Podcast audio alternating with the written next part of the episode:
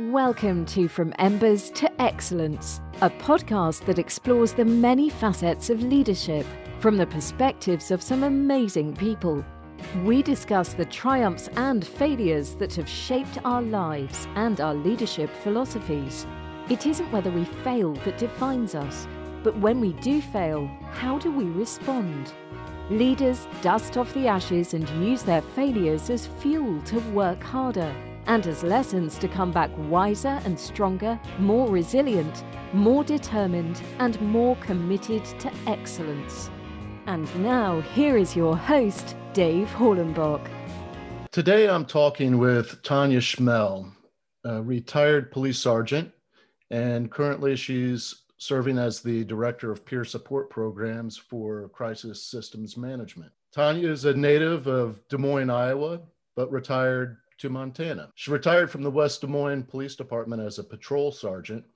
Over 20 years in law enforcement, she was assigned to the Patrol Division, Bike Patrol, Special Operations Division, Crime Prevention, Community Relations, and the Criminal Investigations Unit. Tanya has been involved in many aspects of the police department, including 15 years as a negotiator and team leader with the Special Emergency Response Team. She has been a liaison with the Mobile Crisis Response Team, developing and maintaining relationships with individuals with mental health issues. She has assisted in developing programs and legislation throughout the years and received numerous awards for her service within her profession. Tanya has developed and implemented numerous training programs for organizations, civic groups, schools, and first responder agencies. Tanya also volunteered as a critical incident stress management team member. In 2002, on the first anniversary of 9 11, she volunteered in New York City to provide peer support services to the members of the New York City Police Department. Today, she volunteers in providing peer support and critical incident stress management services to first responders. Since 2009, Tanya has worked extensively with returning combat veterans and law enforcement agencies throughout the world in topics related to critical incident, combat and police stress, police veteran suicide, peer support, and encountering individuals with mental health issues. Tanya has a bachelor's degree in sociology from Iowa State University and her master's degree in public administration from Drake University. She has provided extensive training in the fields of peer support, critical incident stress management, stress, resiliency, and transitioning veterans. Tanya utilizes her personal experiences of stress within the police environment to help develop resiliency strategies in her trainings. Over the last few years, she has developed a mid level management course for the Saudi Arabian police and provided resiliency peer support training in 17 states, Germany, Japan, South Korea, and El Salvador. Tanya, thank you so much for, for coming on and agreeing to let me interview you.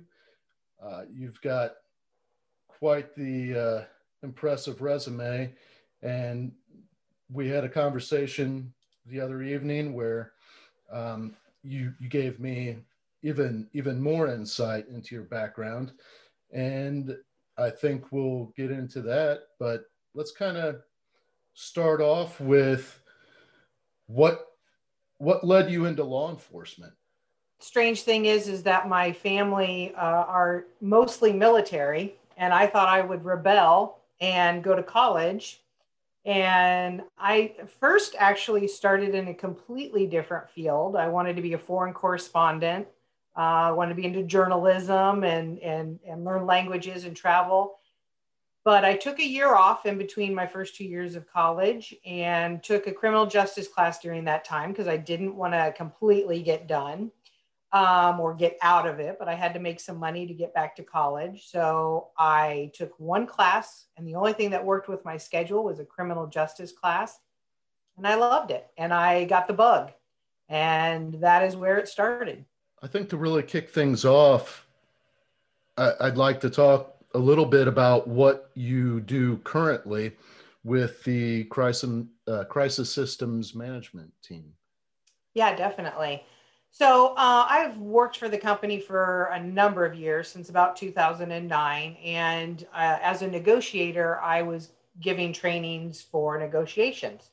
Um, you know, how to be a negotiator, how to negotiate with individuals.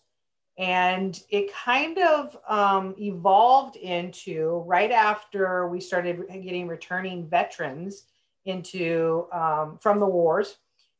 We were having veterans that were having a lot of issues. So we were doing a lot of peer support programs around that time with the military, and they were seeking training from individuals that had an uh, understanding of crisis, crisis management, crisis um, uh, debriefings, defusings, and peer support. Well, based on my background back in 2001, I got trained right after 9 11 in crisis management. Um, and so, what that allowed me to do was do debriefings and peer to peer kind of interactions. And, and not only that, but I had a background knowledge of the military. My dad was career military, my brother was career military, my husband, 38 years. He's actually in Kuwait right now. Um, and so I had a real basic knowledge of what the soldiers were going through. So I started doing trainings. Back then, it was called critical incident stress um, or critical incident peer support. And that kind of evolved because, as we know in law enforcement, it takes us about 10 years to get into what everybody else is doing. And we model a lot uh, from what the military does. So that is when we started doing debriefings. Um, and I was volunteering with the Red Cross, where we would go out, and in this case, it was in Iowa, and we would do debriefings for first responders. So, police officers, firefighters, medics that were responding to, let's say, a fatal house fire or you know a fatal crash and we would do debriefings and as many people know with the uh, critis- the CISM model is what we call it, the critical incident stress management model. That evolved more into let's do some peer on peer. Peers understand what other first responders are doing. And so it evolved into that. And when I retired in 2016 from the police department, uh, I started working on this segment of the company, which is called LERPS, Law Enforcement and First Responder Resiliency and Peer Support. So, what we do is we go across the world and we provide training on resiliency, emotional wellness. We talk about peer support. We talk about peer support for the family there's a lot of elements to it. Um, and we've been lucky enough to be, be able to go, like you said, 17 states. I think we're actually in 18 now. Um, and a number of other countries to kind of explain to them hey, this is what we can do to help each other out. We don't necessarily need to always go to a mental health professional, which is wonderful when we need it. But sometimes that one peer on peer stuff can minimize the impact of trauma and stress, but also kind of direct us into the avenue that we might need to go. Can you talk a little bit about the res- the resiliency training that you do? Yeah. So um, we normally do before COVID hit, we were doing quite a few 20 or excuse me, 40 hour trainings where we would come in and we would train first responders on what is stress? What does it look like for a first responder? What are the things that we're going to experience? Um, we looked at mental health issues because a lot of us are dealing with some mental health issues. Doesn't mean that we're there's that we can't do our job, but it means hey, let's try to figure out a way that we can deal with that. So we talk about mental health issues. We talk about resiliency. How can you build your own resiliency? And there's a lot of elements to resiliency. There's the physical resiliency, obviously that physical fitness that we we keep in shape and we eat well. This is going to keep us in good mental strength also. But there's legal resiliency and psychological resiliency. So we address those types of issues. And then we talk about what it's what we need to start a peer support program. What does it look like? What do policies and procedures look like? And how can we utilize it within our agency? Because every agency is different. Some people have the ability to have an actual resiliency um, section within their police department. Others will have officers or firefighters or medics that are doing their job full time. Um, and so they're not necessarily able to do that peer support. So we look at all of those elements and how can we make it work for our individual agency. But then we also focus a lot on first responder suicide because we do have an issue, obviously. How can we mitigate that? How can ourselves mitigate that? Um, and then we talk about peer support for our family members. And this can be anywhere from mom and dad to our children, to our spouses or significant others. And um, then we also, once COVID hit, we started doing an online course. Hard to do a 40 hour long, uh, online course. So we've kind of um, maneuvered it so it's 24 hours and we try to hit as much as we possibly can. And then we also have an emotional wellness course that can be anywhere between an eight hour to a four hour course online or in person. And then also, we definitely do some individual courses reference suicide. You know, most of us as a first responder have had a friend or a family member or somebody we work with that has suicided. And we try to ad- address those issues not only for ourselves, but what we might see in others so that we can be a benefit to them. When I teach leadership, I, I talk about the emotional intelligence aspect of, of leadership and why it's so important. And part of that emotional intelligence aspect is having self awareness. And you, self awareness is a little more difficult when emotionally you're, you're not well. Um, it's hard to have that self awareness if other aspects of emotional intelligence aren't in place. And I I just, I kind of want to get your perspective uh, through what you do. How, how important is the emotional wellness, the, the resiliency, uh, the emotional intelligence aspect um, when when you're when you're teaching people so dave I, I feel like the best way to explain that and if I'm off, you know, what you want to talk about, let me know. But I feel the best way to explain that is by giving you a little bit of my personal background of what I went through. Okay. Because emotional intelligence is sometimes what we call resiliency, right? It's that ability for us to go through stressful events or, or traumatic events or what I like to call significant events events in our life that maybe somebody doesn't necessarily consider traumatic, but it is a significant event in your life. And this can be anywhere to an officer involved shooting, um, responding to a fatal um, house fire, anywhere to the death of your dog. Every single person has a way that we deal with things. It's our resiliency.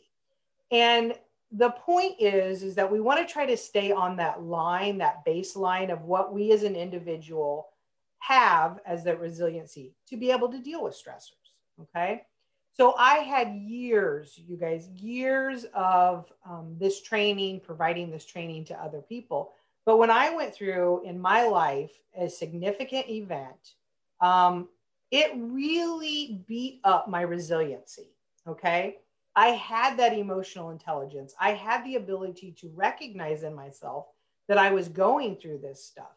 Didn't mean I didn't go through it, but it made me look at it and go, oh gosh, I'm, I'm seeing that I've got an issue. So I had um, I had worked at my police department, or at least in law enforcement at that point, 15 years. Um, and we had a new chief that had come into the department, and you know uh, during our trainings, I really give a lot more deal, detail on this, but I'll try to, to be as simple as I can. But if you have any questions, let me know.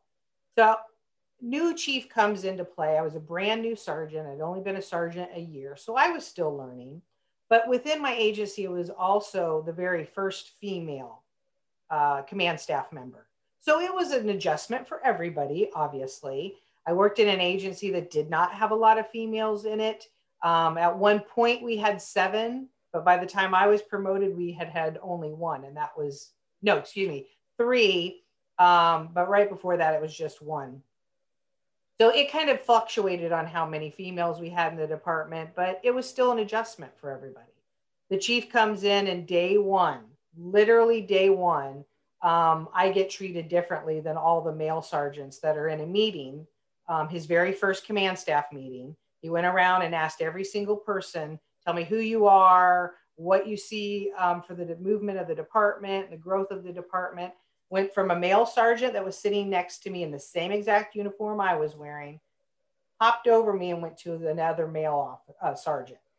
I was dumbfounded. And afterwards, um, we went to a, a, lunch. It was me and a couple of other officers, um, excuse me, a couple of other people from the department, two administrative staff, and one was the outgoing chief. And we sat there, and I had said, Well, you know, that really made me angry that he did that. I don't understand why he did that. But at no point did I say, You know what, this is a female thing, because you got it hadn't even occurred to me. I'd been there 15 years. I thought, there's no way that it was going to be a female issue. Later got called into his office and he basically told me that I had a problem with him because he thought I had a problem with female. He went to the HR director and told them that I had a problem with it. And you guys, it went downhill from there. After a four year battle, I ultimately went to trial. I had um, filed an EEOC case against him the city manager and the HR director. That EEOC case came back that says, yes, they were in violation of the law, but we really can't do anything. We can't force him to give you the back pay raises that he gave all the male sergeants. We can't force him to put you in a different position other than midnight patrol, but we can kind of mediate so you guys can get along. Well, after four years of being written up, which I had never been written up, never been in trouble, never been reprimanded in any shape or form in those 15 years, and I had been ever reprimanded almost daily at that point. So I decided that I was going to sue him. Um, there were two other women in the lawsuit. Uh, one was a um, animal control, who's a non-sworn uh, position and then the um, uh, Intel, yeah, which is a non-sworn position. They both ended ended up uh, settling before trial, but I went to trial, and a four-day trial um, ended in him not him refusing to come back to trial, basically, and the city asking me to settle. But two months prior to that, I had actually gone out on FMLA. Um, I had gotten to the point where I could physically not go to work without throwing up. It was an excruciating experience for me the last two years of that. I'd been diagnosed with PTSD. I had gained 60 pounds.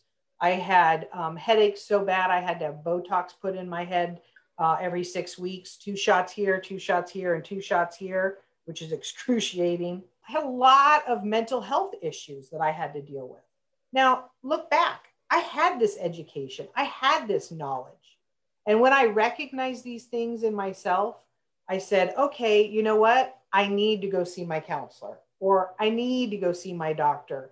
And in my case, I did do medication.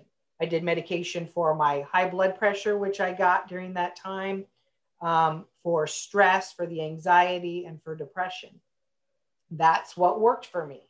But having that emotional intelligence, that knowledge to say, you know what, something's wrong with me. Something is just not right with me trying to get through the job because I had every intentions of coming back. I was not retiring. I was not leaving. I was not, um, had no intentions of ever leaving up until that point of September 2nd of 2016 when I got a call for the first time. And at this point, it had been, you know, almost 20 years of work. Got a call on the radio that said, uh, We got a gun call. We got somebody in an apartment complex who's got a gun. Now, mind you, I'm a sergeant and I'm responsible for um, my officers on the street. And I hesitated. In 20 years, I'd never hesitated on a call. And the reason I hesitated is because I knew no matter what I did, whether I pulled my gun, where I didn't pull my gun, whether somebody got injured, whether it was a nothing call. I knew no, what, no matter what I did, I was going to be reprimanded for it. And I knew that I would hesitate in that moment. And that was the day I knew I had to leave because I wasn't willing to put other people's lives in danger. But you know, I had the intentions of going back still, even though I went out on FMLA. Emotional intelligence, you guys, allows you to say to yourself, I know that I'm in danger right now, or I know that I need to work on putting myself in a position where I can do this job. So hopefully that explains a little bit more about emotional intelligence and what I think it means. When we spoke the other evening and, and you just spoke about it, well, when we spoke the other evening, I, I told you s- some of my background and, and some of the things that I've been trying to do with regards to women in the fire service. I, I was wondering if since you have personal experience with being treated differently because you're a woman, I feel like a lot of times, well, I, I can speak from personal experience.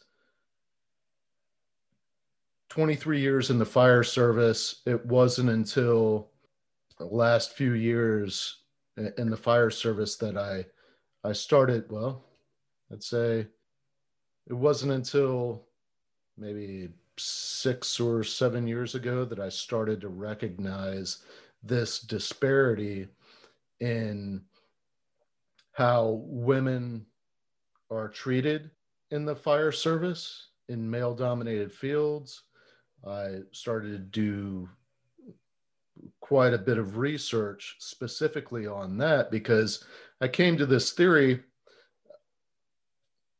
I, I recognized in the fire service throughout the country, you can talk to firefighters, fire officers, chief officers throughout the country, and there's a pretty strong consensus that there is a leadership vacuum in the fire service.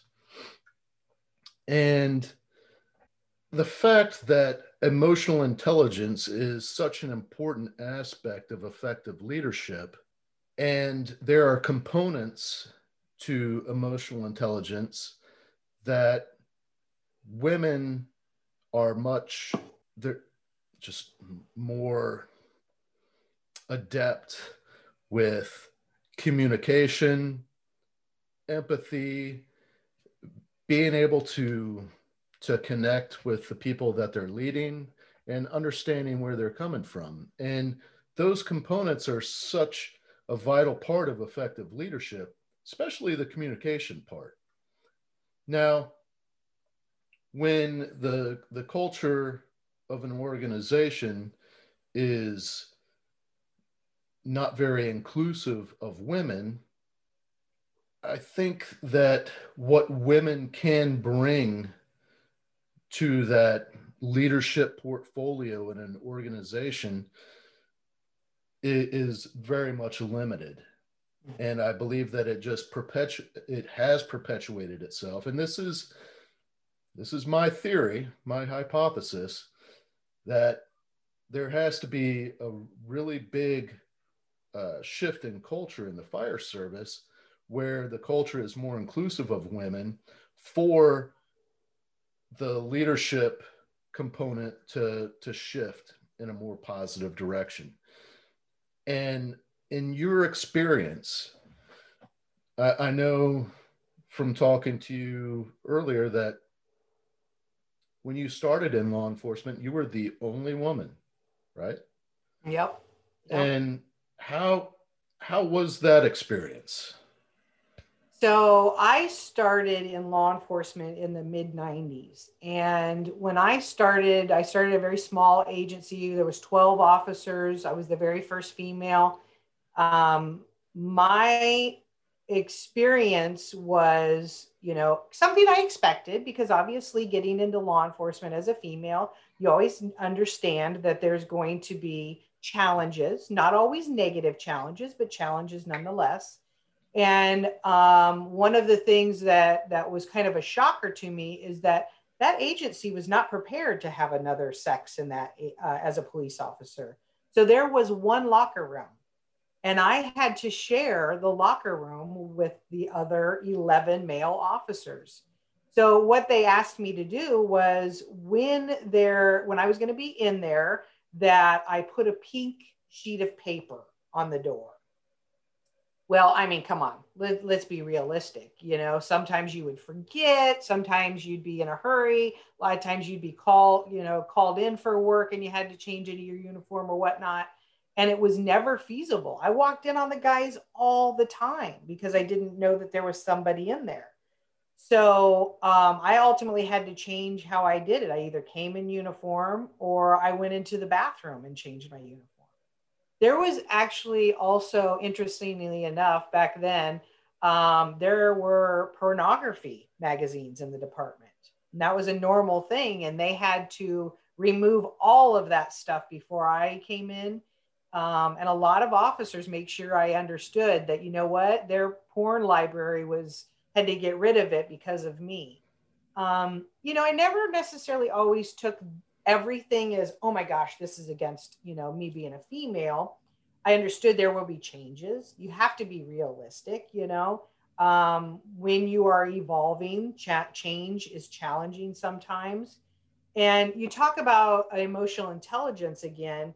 You know, if you think of what emotional intelligence is, that's the ability for you to um, share your emotion, control your emotion, or express it.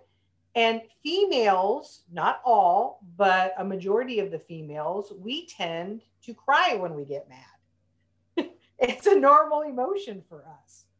We'll talk about the challenges that you deal with with a male officer that's not used to that, not prepared prepared for that.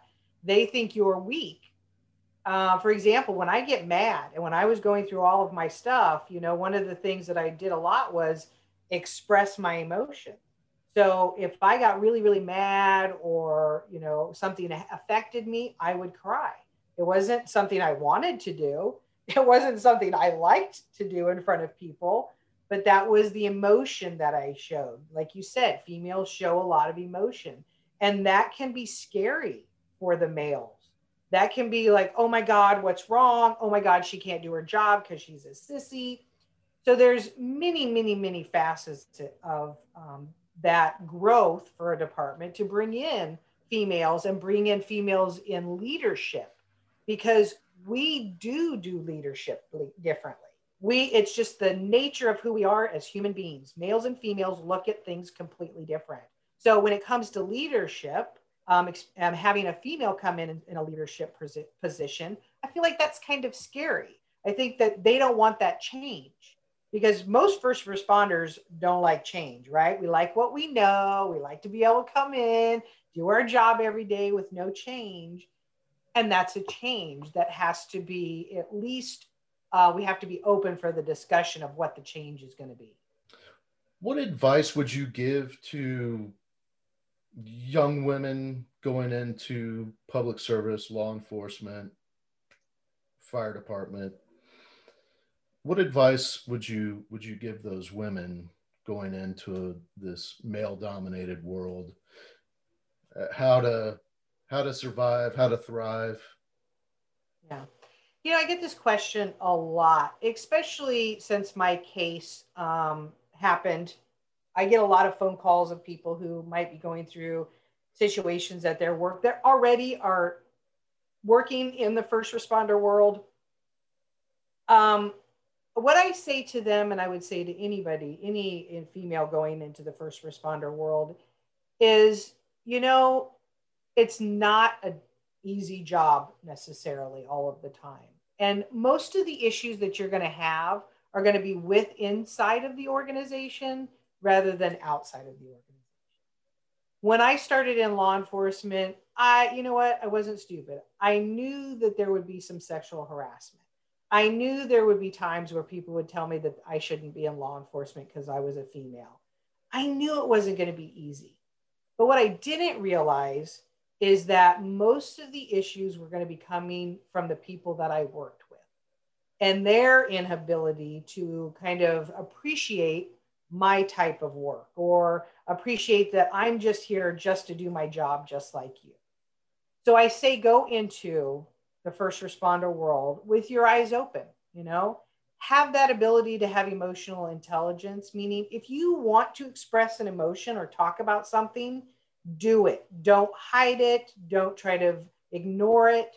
Deal with the situation because all that's going to do is compound that. I say go in, do the best job that you have the ability to do. You guys, I loved my job. I loved my job for 15, 16 years of it. The only reason that that changed was because of somebody with inside of the organization. So I say go in, work hard, address the issues that might come up, and understand that, you know, if you show that you're willing to um, change and adapt, then most people are willing to change and adapt also. There were things that happened in my career, you know, as a sergeant, I had people that were insubordinate to me, um, viciously insubordinate, and nothing was done. Um, I had my my rear slapped. Uh, I've had inappropriate comments about my chest. I've had individuals say to me, you know, you're not you're not you're female and you just can't do this job. And most of the time, I would laugh it off. I would say to them, for example, I had an elderly uh, guy, and I say elderly, he was in his you know early 50s, but I was in my 20s, and he really let me know that he didn't think female could be females could do the law enforcement job. And one day I went up to him and I said, "Hey, you know what? I get it. I understand that you don't think females can do the job, I don't think old people can either." and from that day forward, he was a huge advocate of mine. And my point is is that you try to address the issues and not take offense to every little situation, every little thing to become a leader within your organization, I think you need to be open, you need to be willing to accept those challenges because in every job, I don't care if you're in El Salvador, you're in Germany, you're in the United States, we all have the same issues. Okay. So address those issues um, and be willing to work at the, work that job. Okay. Adjust to maybe the different supervisors that you might have or you know maybe if you are a supervisor kind of look at the fact that are you the first female is everybody just kind of having to get used to that change? Instead of looking at it as oh my god i'm being attacked because i'm a female. It's that old adage the positivity positivity that you put out is going to come back okay? And if you put out as a female that, you know what, you're discriminating against me or you're just only doing this because of a female, all that's going to bring to you is negativity from other people. Now, there are things that are completely out of our control. Obviously, in my situation, I had a chief. I had no control over what the chief did uh, or what he said or what he thought. But I went in every single day and I did the best that I possibly could. Okay. So, again, I want you to realize that there are going to be challenges in every single place that you work. Um, but trying to look at it from that that aspect of okay what can i do to build my resiliency to be able to do this job and remember we talked about those three forms of resiliency um, look at those and say okay what can i do to kind of help this along or help the organization change their opinion about a female being in, lead, in a leadership position. What advice would you give to men that can see the disparity but lack the emotional intelligence mm. to do anything about it? That's a great question. in my situation, mind you, I said that I was one of the very few females at my department. There were two female sworn officers at the time of what I was going through. And a lot of the male officers didn't know what to do. They didn't know how to deal with not only me being a, a sergeant and being over them, but ultimately they didn't know how to support me during what was going on. And when I would have somebody come up and it, just acknowledge what was going on, that was huge. I'm not, you know, you don't have to fix the situation per se, but acknowledging what is going on in that situation.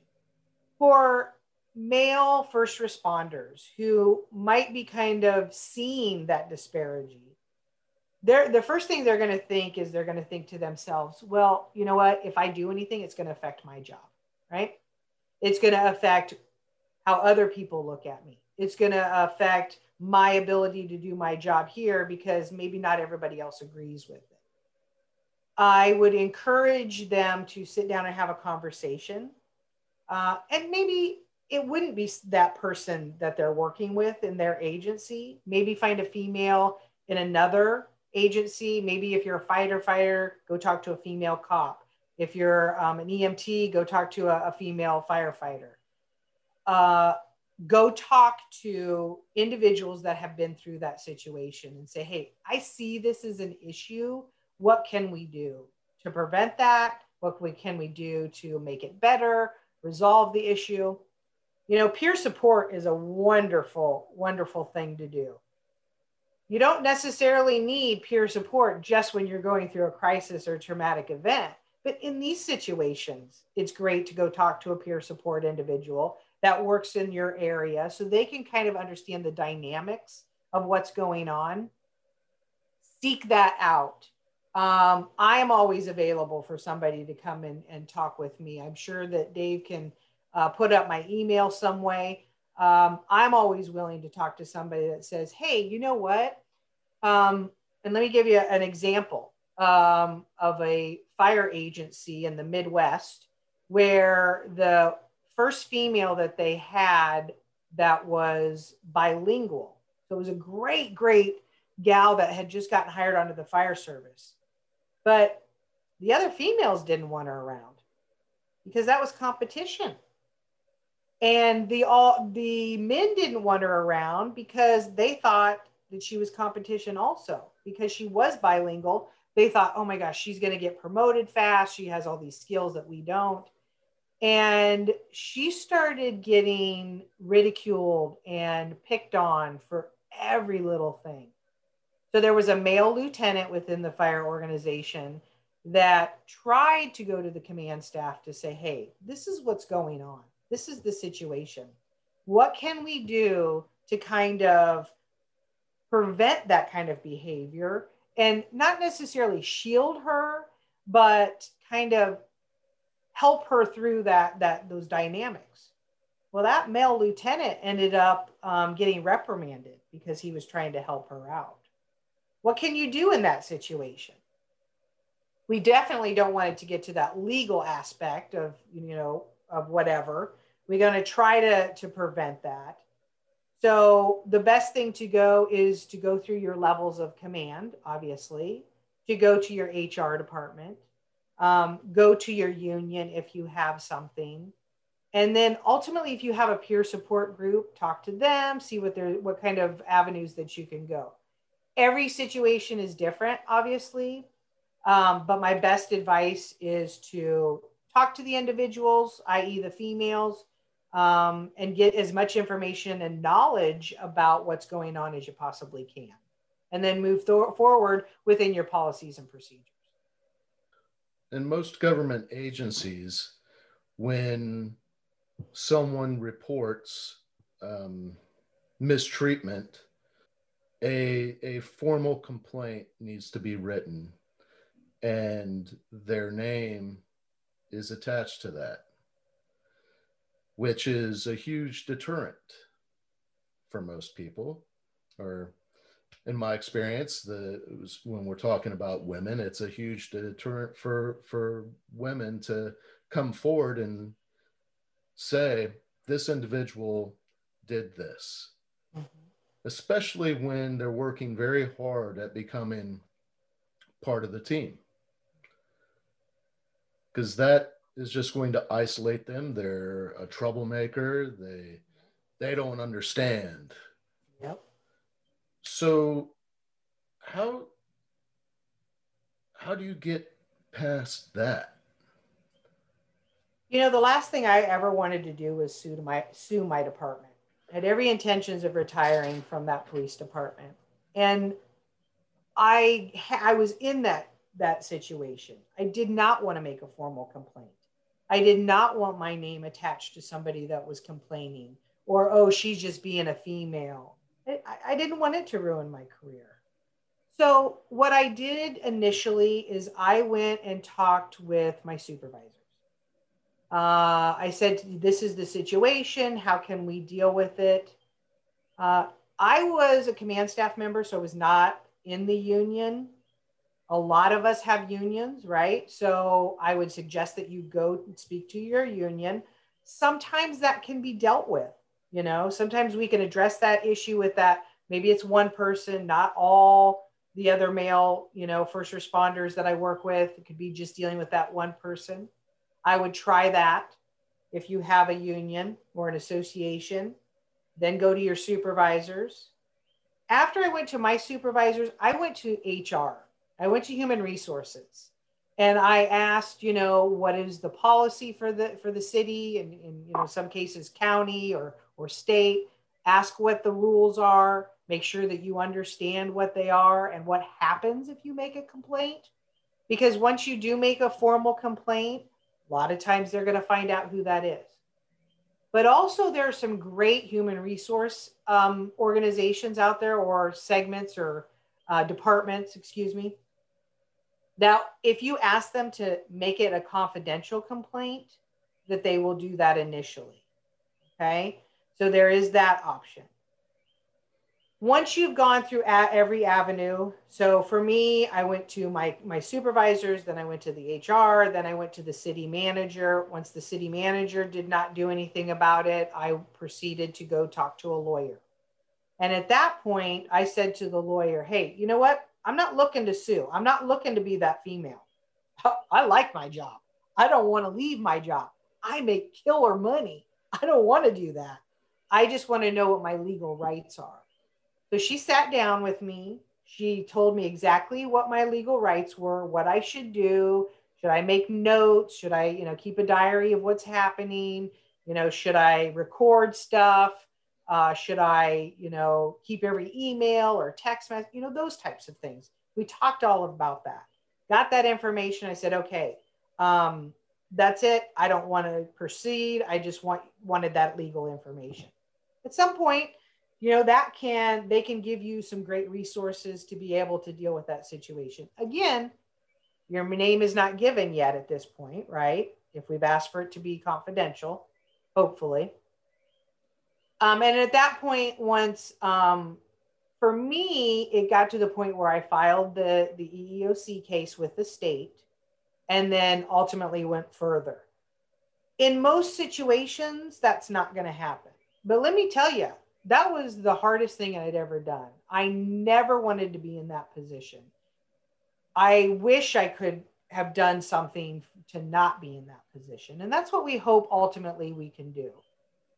But all, also, peer support is really important in this because when I would call other police officers from other agencies that had gone through some type of discrimination, they were willing and able to give me a lot of good information that kind of helped me out early on, helped me deal with those stressors. So um, I get told all of the time, you know, I don't think I could have done what you did. And you know what? We all surprise ourselves when there's situations uh, that we're going to do something that we never thought that we would be able to do. I have spoken with a number of females in the resp- first responder world that after talking to me went back to their agency and found a solution to be able to deal with that situation. Because when you're going through it, you guys, it's so hard to step out and look at everything. Okay. Because you're in the midst of it, right? It's like you're in the ocean and yet you keep having waves at you. You're not able to think of all of those things that you could do. You're just thinking about survival. And so when you go in those situations, please consider talking to somebody that can be helpful to you because that can get you over that hump, okay? Where maybe you are not going to have to file a complaint. If you do have to file a complaint, you have to be realistic also what's going to happen. Some people are not going to be able to stay in their jobs. Some people they are going to be able to. But understanding and be educating yourself on what are um, the things that can happen what are the things um, that can you can benefit by putting your name on it because let me tell you putting my name on that has ultimately helped a lot of women in the state of iowa come in file cases and win their discrimination cases Okay. By me put going through those four years of hell, I was able to help somebody else. You don't understand what you putting your name on it can do for others too, not only yourself. Now, I left law, enforcement ultimately. I retired in December of 2016. I retired on a disability because I was diagnosed with PTSD. That was a huge um, earthquake to my life. I had never expected leaving 11 years before I ultimately was going to retire. But look at how many people I get to help now. So I may no longer be a police officer. I may no longer be out there helping people in that type of setting, but I do a different job and help other people in a different way. So it doesn't necessarily mean that I failed at that in any way, shape, or form. It just, that's my story. That's where my life went. So we have to learn to not be afraid of that. One of the things that I think was major for me be, being able to put my name on a complaint was the support system.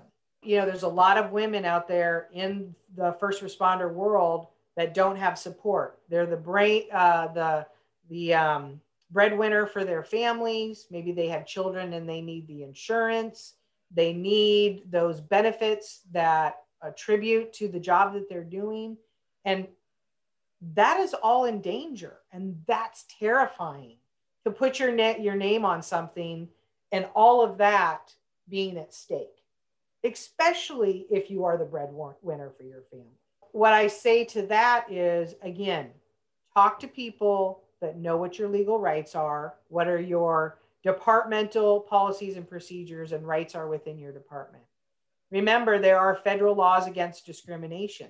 In most cases, there are state laws in each state that has discrimination laws too. So hopefully that answers your question there, Dave. Yes, yes, absolutely. Which brings me to the next question. A female firefighter in Wisconsin recommended I, I read a book titled Athena Rising. Have you heard of it? I have not. It was written by two male Navy officers. And the book talks about the importance of men mentoring women in male dominated fields. And they, in the beginning of it, they address some of the reasons why men tend to avoid that. Even if they want to, there's the fear of people pointing fingers like, oh, we know why you're mentoring her. Yep. And if the idea of favoritism, things like that.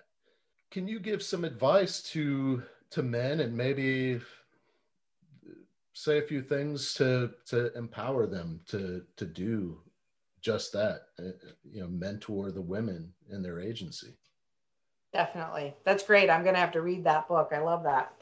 You know, uh, because there were no other females that I worked with, my mentors were males. And let me tell you, I had some amazing mentors.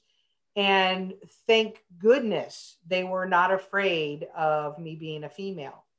Um, they looked at me as a, as a police officer. They didn't look at me as a female police officer. And thank God for those individuals. Let me tell you, from day one that I went into law enforcement, uh, my FTO, my field training officer, he was told by his wife that he, he needed to bring me over to the house as soon as I got in the car for the very first time so she could meet me. I was not allowed to go to be a part of the male softball team because I was a female. You know, there was all these elements that were big issues for the males, but never for me because I never looked at myself as a female police officer.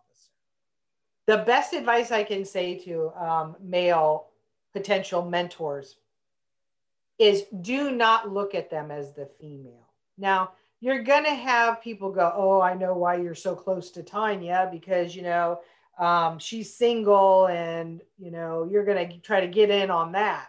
You know that's always going to happen because what do we do as first responders? We love to rib each other. We love to joke with each other. We love to you know kind of make fun of each other because that kind of makes light of what we do every day.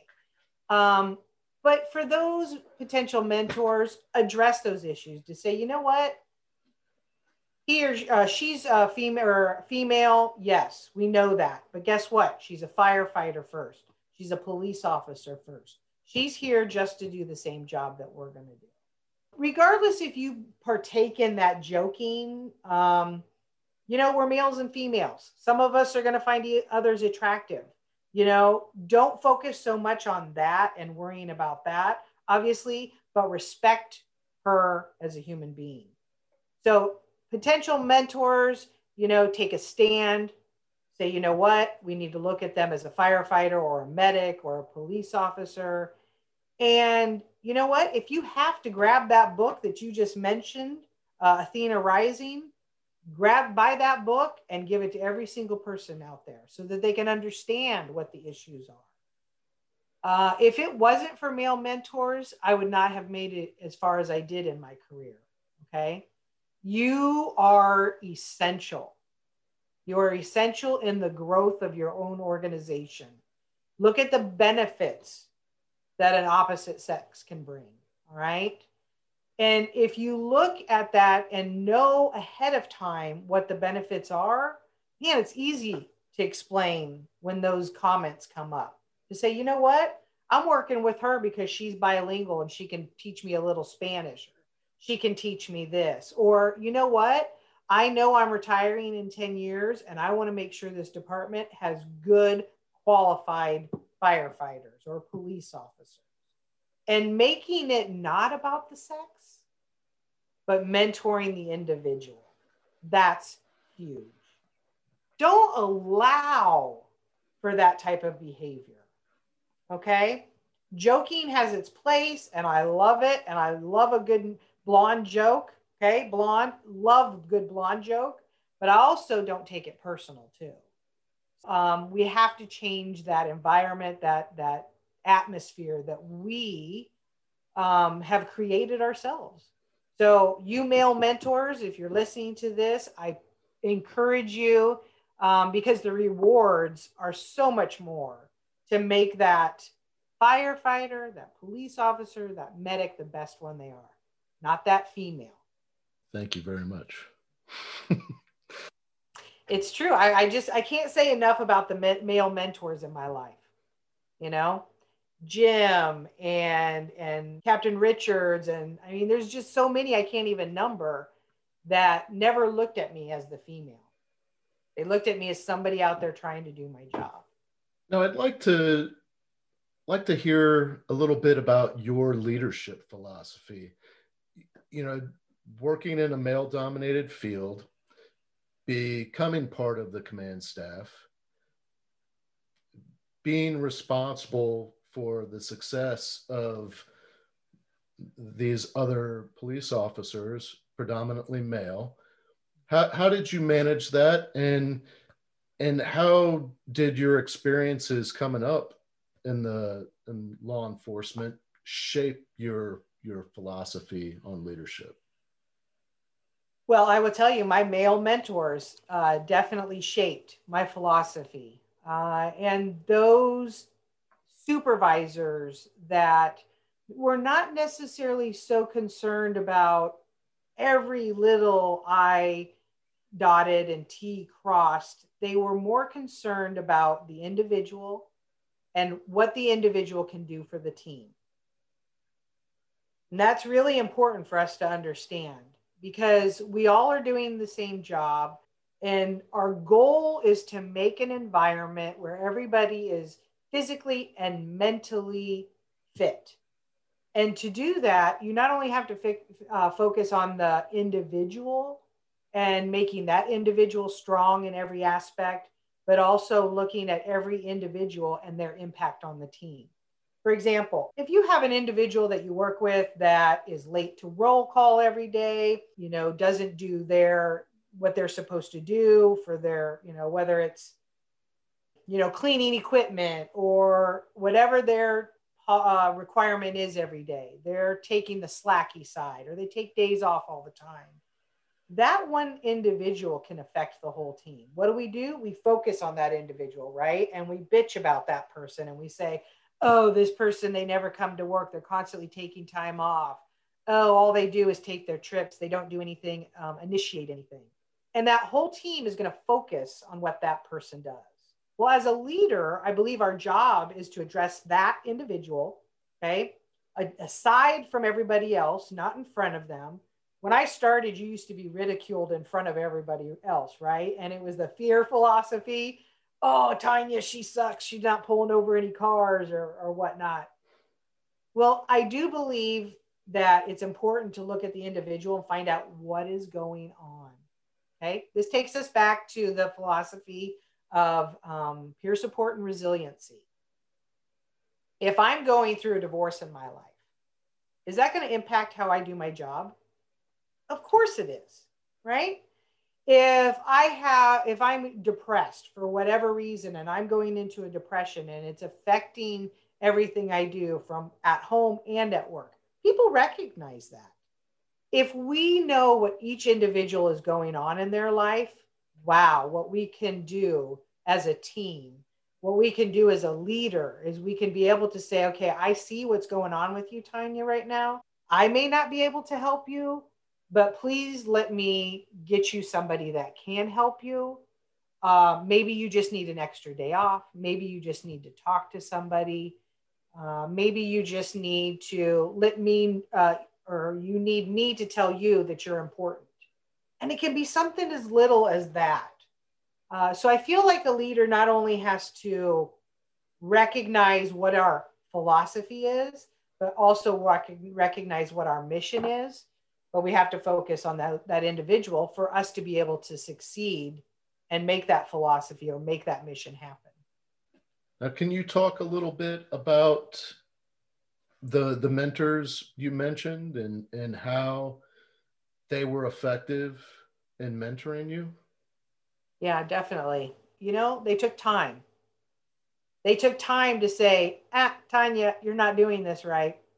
Tanya, wrong way to react to this situation. You know, they would not be afraid to say, you know what, we need to do, you need to do something different for this to happen. But they also were really good about saying, you know what, Tanya, you did a really good job of that. Or they would push me. I was in a really good position for a, a number of years as a crime prevention officer, and I pretty much worked by myself. My supervisor had very little to do with me um, and you know, I had a take-home car. I had great hours, as much overtime as I wanted. But for me to get promoted, I knew I had to move into the investigations unit.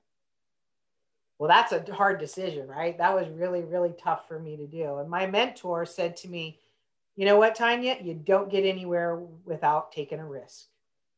You know what? It may work for you and it may not, but at least you can always say you didn't hide from taking a risk to make yourself better.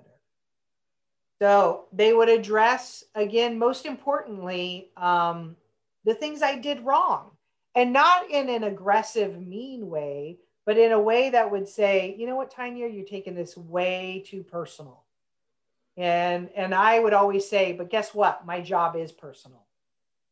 And they would say, Nope, you're right. You're right. Let me rephrase it because yes, it is personal and they would look at the situation or what happened and they would give me great um, criticism uh, but a great way to deal with that situation.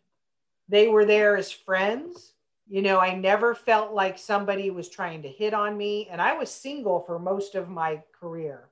I didn't get married until i was 38 so um, 14 around 14 years in law enforcement i was single or unmarried and I never felt like they were having a conversation with me to hit on me or to make me in a to put me in a situation that might look bad.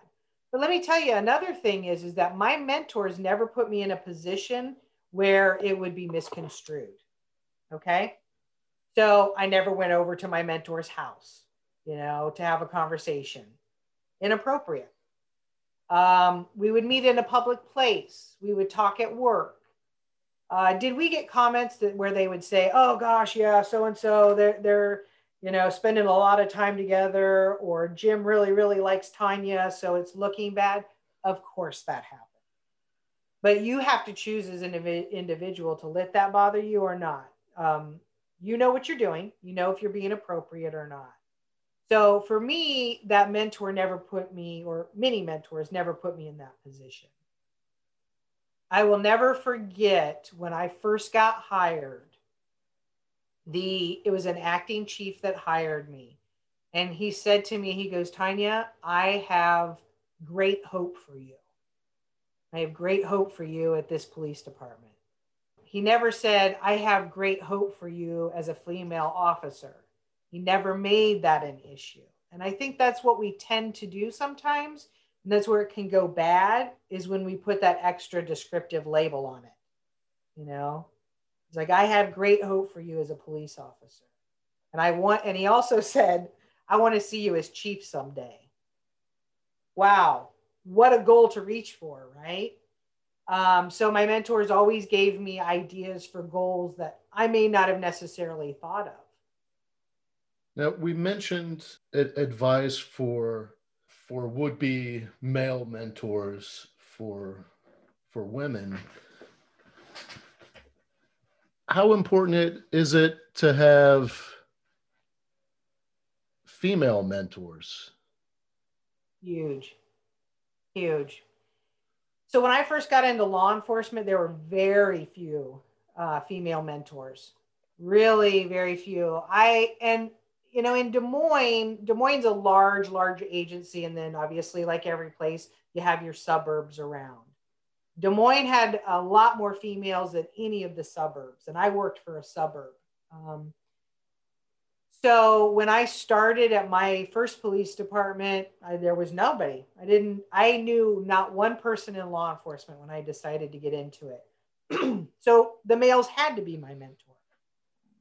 And so, what I decided um, early on in my career is that I was going to start a group where we were going to socialize with other law enforcement females.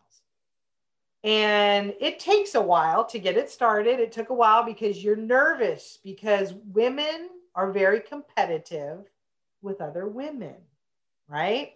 Especially in the in first responder world because we feel like we're not only competing against the men, but we're competing against these other females. So it's sometimes hard, and that dynamic is really hard to kind of maneuver. So what I started doing is I started having um, female parties, and I would invite all of the females in the area, the surrounding suburban areas, and we would get together and we would go out for you know dinner, or we would come over to my house for a little potluck party and what that ultimately turned into is us being able to talk to other females about what we were going through. and you saw a lot of similarities. You heard a lot of the same stories about how you would get treated. We would ch- come up with solutions on how to deal with that situation. And, you know, it was probably one of the best things I ever did as a law enforcement officer is start doing that because we tend to look at um, the situation as I'm the only one in the world that's going through this. Yeah. Uh, when I started going through my situation that I explained to you earlier within the police department, I found women that were much older than me that had been in the, the law enforcement. And I sought them out as mentors. I sought them out as individuals that could give me some good advice. So I feel like it's, you know, almost a duty for us females in the first responder world to help other females because we need to make sure that the environment changes not only with the males but with us females too, the way that we look at situations. How tough was it? Maybe it wasn't tough, but I, I think it probably probably was. How tough was it to to mentor men in, oh. in your agency? Yeah. You know, that that's an interesting question. So I had some male officers that I was friends with before I became a supervisor that it was not a problem at all. You know, easy, easy, easy. And then I had other officers that were, they were going to fight it tooth and nail. They were not going to have a female telling them what to do. Now, keep in mind, I can't say to you that such an officer, one officer had a problem with me being a female, or the officer had a problem with the way I supervised. You can look at it either way, right? Because you're never going to know unless they tell you that to your face. I chose to look at it as they did not like me as a supervisor. They didn't like how I supervised. I chose not to make it a female thing. Okay. Um, there were some that lit, some officers that literally came up to me and said, "I'm never going to have a woman tell me what to do," and these are people that I supervised. Um, and so there were times that it was difficult, and there were times that it was easy. But I also think it's a personality issue and a personality conflict. Now, that situation got to the point where he was extremely insubordinate so I went to my supervisor, my lieutenant, and my captain, and I said, "Here's the situation. I don't know if it's because I'm a female or uh, or he just doesn't like me. I don't know, but the problem needs to stop." Okay. With somebody that you're working with like that, I would never be able to mentor him. Okay. So I have to look at it as I'm not going to take it personally because there's people have so many different personalities. But then I had some wonderful officers, new officers that would come in and they felt comfortable coming in and talking to me. So as long as I never made it an issue, I feel um, female issue, I treated them just like another human being. You know, I think we choose as an individual, you have to choose to yourself, am I going to make it a, a gender thing or not? And if you don't and somebody else does, that's not your issue. That's their issue. If it becomes something that's impeding at work or something that's affecting the job, then deal with it. So it's kind of a hard question to answer. No, no, I understand. Uh, yeah. What do you believe is the most crucial change needed in order to attract more women to public safety, law enforcement, fire service? So for women in for the first responder world, you know, we're dealing with a lot of different um, elements than a male would. Number one, a lot of times we're going to be the person that is, you know, going to have the child, rear the child, have to raise the child. Uh, we have a lot more dynamics to what we're doing in this in in our lives, our personal lives that do affect our jobs. So it's hard to have a female work shift work all of the time, especially if you don't have a great support system. So that's really important to recognize, number one. But I don't think females should be given specialty positions or promoted or given great hours just solely because of that. And so we need to recruit individuals that understand that, you know, that understand that they're not going to be treated any differently. They're not going to be given different shifts or put into detectives so they have a nine to five job or, you know, put on a rotation that works for them. So I feel like we need to recruit people from the armed forces.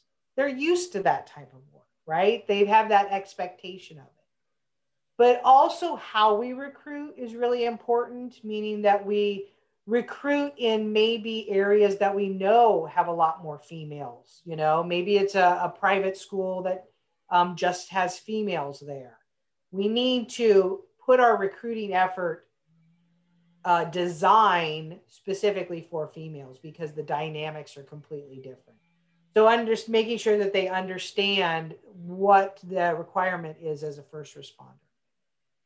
Then once they get into the organization, it's really important to talk about retention because a lot of females get into the first responder world and then realize, oh, this is not going to work for me. Um, it's not going to allow me to get married and have children. It's not going to allow me to, to be available for my children when they need it. Uh, so retention is huge, huge, huge, huge for females, a lot of females, um, and I'm sure males are to this degree too, is providing them avenues that will increase their need or desire to stay within the organization, meaning training opportunities, um, educational opportunities. But let's be realistic. In my experience, we have a number of different females. We have females that are there for the job we have females that are there to get married and not have to work anymore. Um, you know, it's a great place to find a, a husband, right? When you're getting into the first responder world. And I'm probably saying something right now that people are like, I can't believe she's saying that. But I've been in this this field a long time. I see what happens. Okay, um, I didn't get married until late in life because I knew that if I wanted to have a child, I wanted to be there for the child. Okay, I chose not to have children because of that. Now, by the time I got to that point where I wanted ch- children, I was in a position in my career, it was too late for me to have children. So we have to be realistic in the type of people um, or what our gender, um, the different elements that are going to happen when we're employed in the first responder. So, um, you know, how we recruit is really important. If I had the best recruiting tool, then I would probably be a millionaire. But I really encourage you to get older females, females that have military experience, uh, females that might have a, um, a parent that's in the first responder world.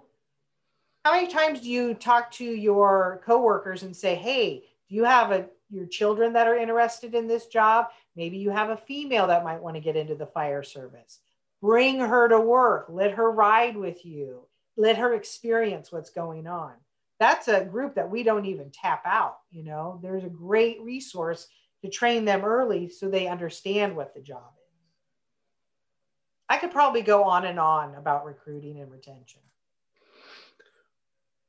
What do you think the most important piece of retention is? Most important piece of retention. Yeah. How, how do you retain the women that you recruit?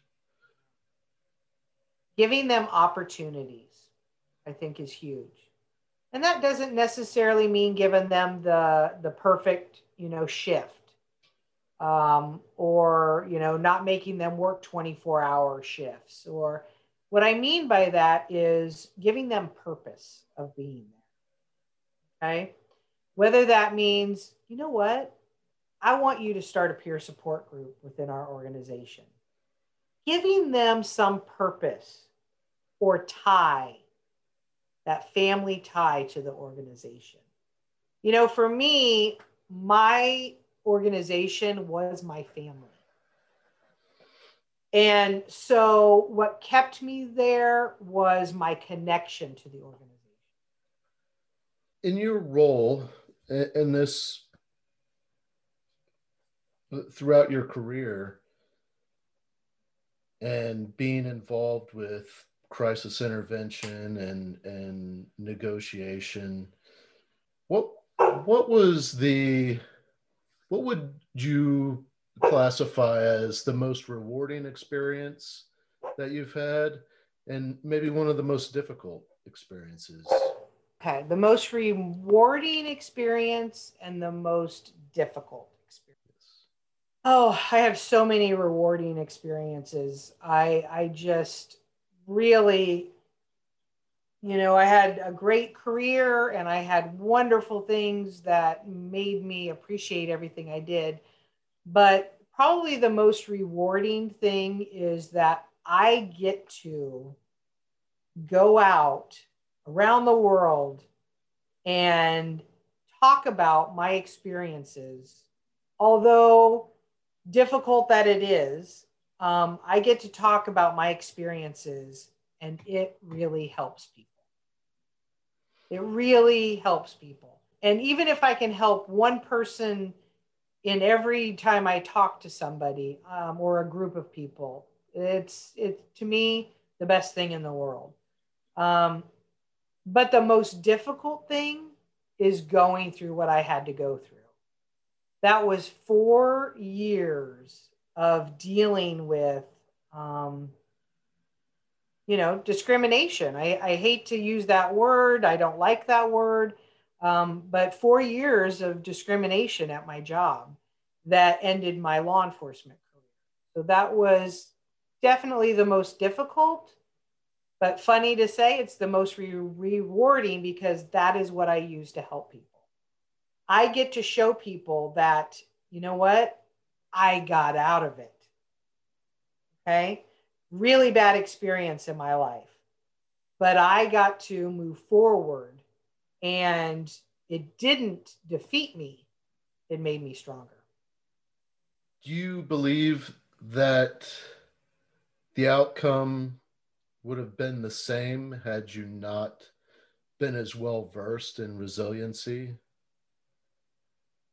No, I don't think it would have changed or would have been better. I think it would have been more difficult because I recognized, you know, one of the ways that I dealt with the stress that I was going through is I worked um, either either evening shift or midnight shift when he was there, and I would come home. It was ten hour shifts. I would drive home, go, um, you know, change out of my uniform, take a shower, go to bed I would sleep all the way up to the point where I had to get up the next day, enough to take a shower, get something to eat, and get to work. I did nothing else but sleep. That was the way I dealt with my depression and my my stress. Um, I recognized in myself one night as I came home because as I was taking the shower, getting ready for bed, I would slam down a couple beers, right? And one day I recognized in myself, wait a minute, this is a problem. You teach this to people, Tanya. This is a problem. You are using the alcohol to get you to sleep so you don't have to think about the situation. And that that happened multiple times where I went, okay, it's time for me to go see the counselor. Okay, it's time for me to talk to my doctor about some medication. And if I didn't know all of this ahead of time, I would have really thought that there was something wrong with me, that I was failing. Okay. Which perpetuates that feeling of, I can't get myself out of it. Having that knowledge, as we all know, the more knowledge that we have, the better we're able to do something. It's the same about ourselves. The better we understand what happens physically and mentally to the body during stress, the easier it is for us to say, okay, we have to do something. Now, that doesn't mean it's going to be easy to get through it. It means that I know I need somebody else to help, or this coping skill isn't working for me. You know, I was I loved to, to exercise. I loved to box, um, and that was one thing I stopped doing completely was doing any kind of exercise. So obviously I was gaining weight because I wasn't eating well. We all know that. We all know we need that exercise to keep us healthy and keep us going. And when I stopped doing that, it obviously got a lot worse. And so being able to recognize that I know I need to be physically fit, I need to be mentally fit. And if I can't do it on my own, if those coping skills of me exercising isn't working, I needed to find something else. And it changed over that four years. Okay. My coping skills changed over those four years. So it wasn't like my coping skills were always, you know, working. I was having to adapt to that based on the stress level that I was going through. And most of us don't know that or recognize that. Has being a woman in law enforcement provided any unexpected benefits or strengths in your role? I am not ignorant to the fact that um, being a female helped me get hired as a police officer during that time frame that I was getting hired, the mid 90s, you know, there was a huge push for females being in law enforcement and a push for females being in first as, in, as first responders.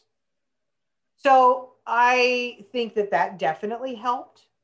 I think the fact that I look at situations different and I am able to go on a call or deal with somebody who's going through a traumatic event I'm able to be a little more empathetic or a little bit different in my response to how I deal with people. So the gender, obviously, I believe has an effect on that. Has it provided any any unexpected benefits or strengths? Yeah. So. Um, I think so. I think that I have being able to help other females in the first responder world I never thought that that would happen. So that is definitely a surprise benefit of, of what I went through and me being in in uh, law enforcement as a female. You know, I think that I can look at things a little bit differently because I've had the career already. So there's definitely that benefit of being able to mentor a lot of females in the first responder world. I'd like to know a, little more about you, um, maybe about your your life growing up, what your family was like. Did, did you play sports in high school? Uh, you you have a, a way about you, uh, uh, like a natural leadership charisma type of thing, and I'm kind of wondering how your early life may have shaped that. that's that's a really interesting question. Um, yeah, so I had a, a, kind of a rough childhood. Um, I grew up. I, I think I mentioned earlier. My dad was career military, so my dad was not around a lot. Uh, but it was not a good relationship between my parents. It was very destructive, and so kind of moved around a lot. My dad was never there. I have an older sister, an older brother, and a younger brother. And so my mom worked a lot. So we pretty much were heathens. Um, and whoever could draw blood first won. And so it was kind of the survival of the fittest. Um, you know, although it was a hard childhood, I never look back and go, oh my God, my childhood was awful. I just, I don't. Um, I look at it like this is just the way it was. My mom struggles with mental health. And that really, I think, shaped my world because, you know, there was a lot of times where we were dealing with her mental health issues. When I was in eighth grade, both of my brothers moved in with my dad after he left the military, and my sister went off to college. So it was me. It was me and my mom, and I became the parent, and she became the child. And you know, I also always remember thinking to myself, I need to have a job where I can pay my bills, where I can pay for my insurance, and I don't have to depend on anybody else. So I was very determined as a child. I was going to go to college no matter what was going to happen. Um, my dad did expect all of us to go into the military, but I rebelled and said, I'm going to college. I went to a community college, worked full time the entire time I was in, in college there. Took a year off, as I'd mentioned earlier, went to Montana and worked in a factory, a um, wood factory, lumber factory. And I would grade plywood, wet plywood. And if you've ever picked that up, that is heavy stuff. So for 10 hours a day, I fed plywood, picked it up, and fed it into a dryer. Um, and that's where I took the criminal justice class. Took a year off, made money, came back, um, went to college, and I had changed my major to sociology with a minor in criminal justice. And I just always remember thinking to myself, you're going to succeed, period. You don't have a choice. You don't have a net, you know? Um, a lot of people have parents that would be their net for them, and I just didn't have those type of parents. So I worked hard. I always worked. The day I started in law enforcement, I was still working in a clothing store as a manager. And my entire career, I always had a second job. So I went, I worked for the Teamsters for a little bit. I um, was a adjunct instructor for Kaplan University for criminal justice. I oh, worked for the U.S. Marshals, uh, transported prisoners. Yeah, I just always had a second job. I just always worked really, really hard with the expectation that you know what, if the if the floor falls out, I'm the only one who can take care of myself. So interesting, huh? Yeah, that's really cool. There's, yeah, and uh, you know, we dealt with mental health on my mom's side of the family. The whole I had an uncle that killed himself. I had a, you know, a cousin that killed himself. It was mental health was always I was I knew about it. I always knew about what happens if you don't take care of yourself mentally. Uh, my mom had a nervous breakdown and when I was in eighth grade, and it was, you know, survival. But you know, I think what makes me the person I am today is I don't dwell on it. I think really um, a human being, when they when they look at it from the perspective of all of these experiences in life make me who I am, and not all of these experiences make me um, uh, uh, you know insufficient or take the negative stance on it. And i really think that helped. And you know i had a great support system maybe not necessarily in my family but my mentors um, my law enforcement mentors people outside of law enforcement that were mentors in my support system have always just i've been very blessed in that yeah, I um recently I've interviewed. Well, I, I interviewed a couple of Navy SEALs. I've interviewed a couple other uh, well-established leaders in the fire service, and interviewed a guy that's uh, Air Force Special Forces, and I um, I find it interesting. It's a it's a common theme, and I think it's absolutely necessary for effective leaders to have that mindset that you just described that there is no failure. You your your only failure would be is if you gave up yeah. so that that determination, that that drive to regardless of what happens, how hard you fall on your face, that you know you're going to get up, you know you're going to dust yourself off and come back stronger and harder, you know, and I, I just think that that's. Uh, you know, it's interesting. So there's four of us. You know, I have an older sister, an older brother, and then me, and then my younger brother. And my younger brother is amazing. He was career military, um, retired, well, retired almost the same time I retired. And um, he was a sergeant major in the Army, in the Stryker Brigade. And it's so weird to me to see the two older ones are not as what we consider successful. And but me and my brother were exactly the same. We're very determined. We work hard. We've you just yeah. Once you once you fall down, you get right back up, and it's really interesting how we perceive things differently than the other two. But they look at the negative we look at the positive. Now, one thing that I, I wanted to touch on before we before we wrap it up, we touched on the CISM and, and the mm-hmm. peer uh, peer support. I think you would agree that in in public safety and law enforcement, fire service, there's a stigma.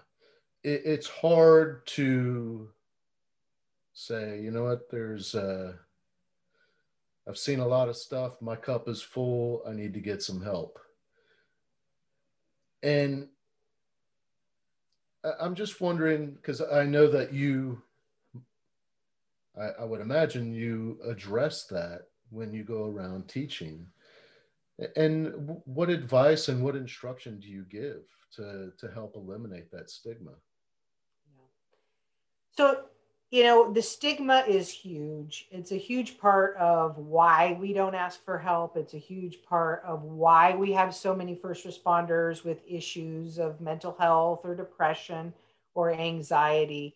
Um, I feel like when I first started in law enforcement, you did not talk about this stuff at all. You didn't talk about peer support. You didn't talk about things affecting you. But now, 25 years later, I feel like people are more willing to do that. So, culture change is huge about minimizing the stigma. There will always be some sort of stigma, you know, that's just the way that it is. But we can minimize it. We can minimize it by talking about it more uh, by educating our first responders to say, you know what, this is normal for us to experience significant events or traumatic events.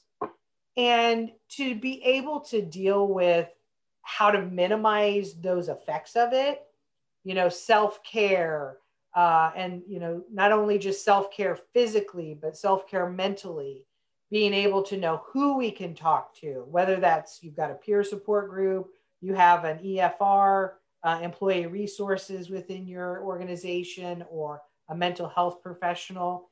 But understanding that we all go through it, I'm sorry, there is not one person in the first responder world that hasn't been affected by a significant event or a traumatic event.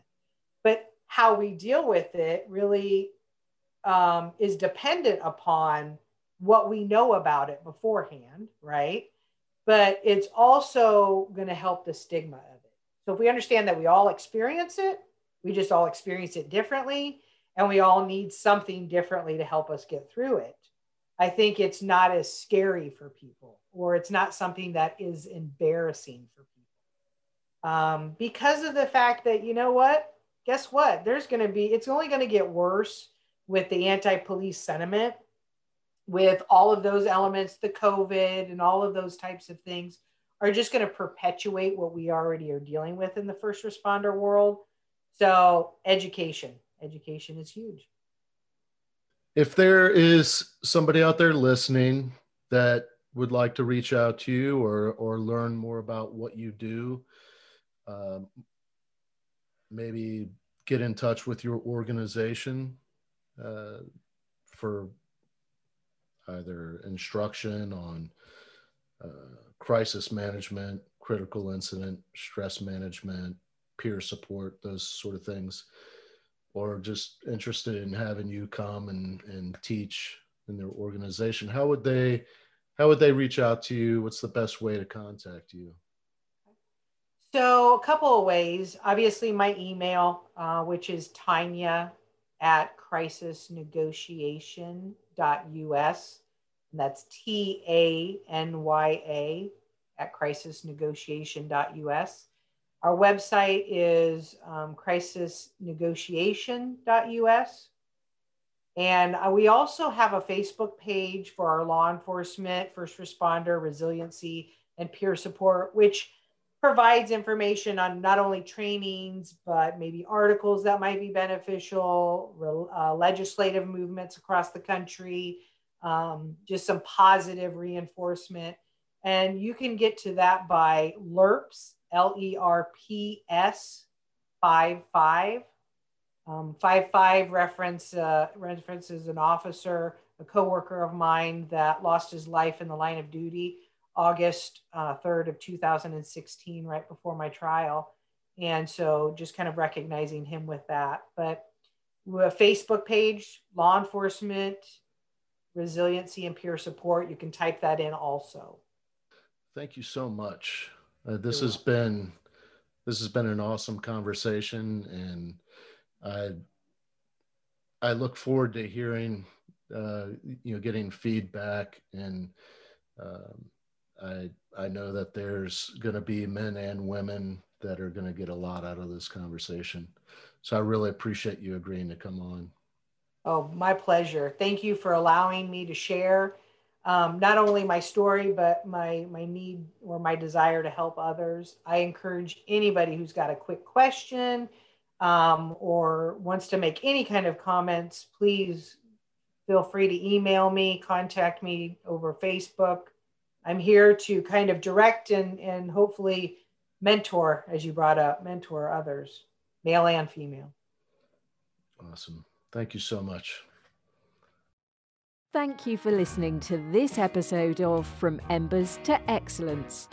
Please visit hallenbachleadership.com for additional content. Dave's goal is to add value to as many people as possible. So if he can be of any assistance to you or someone you know, please connect with him via email or on one of his social media accounts, linked on the homepage of his website. Remember, our failures don't define us unless we let them. And the only true measure of a leader is the success of their team.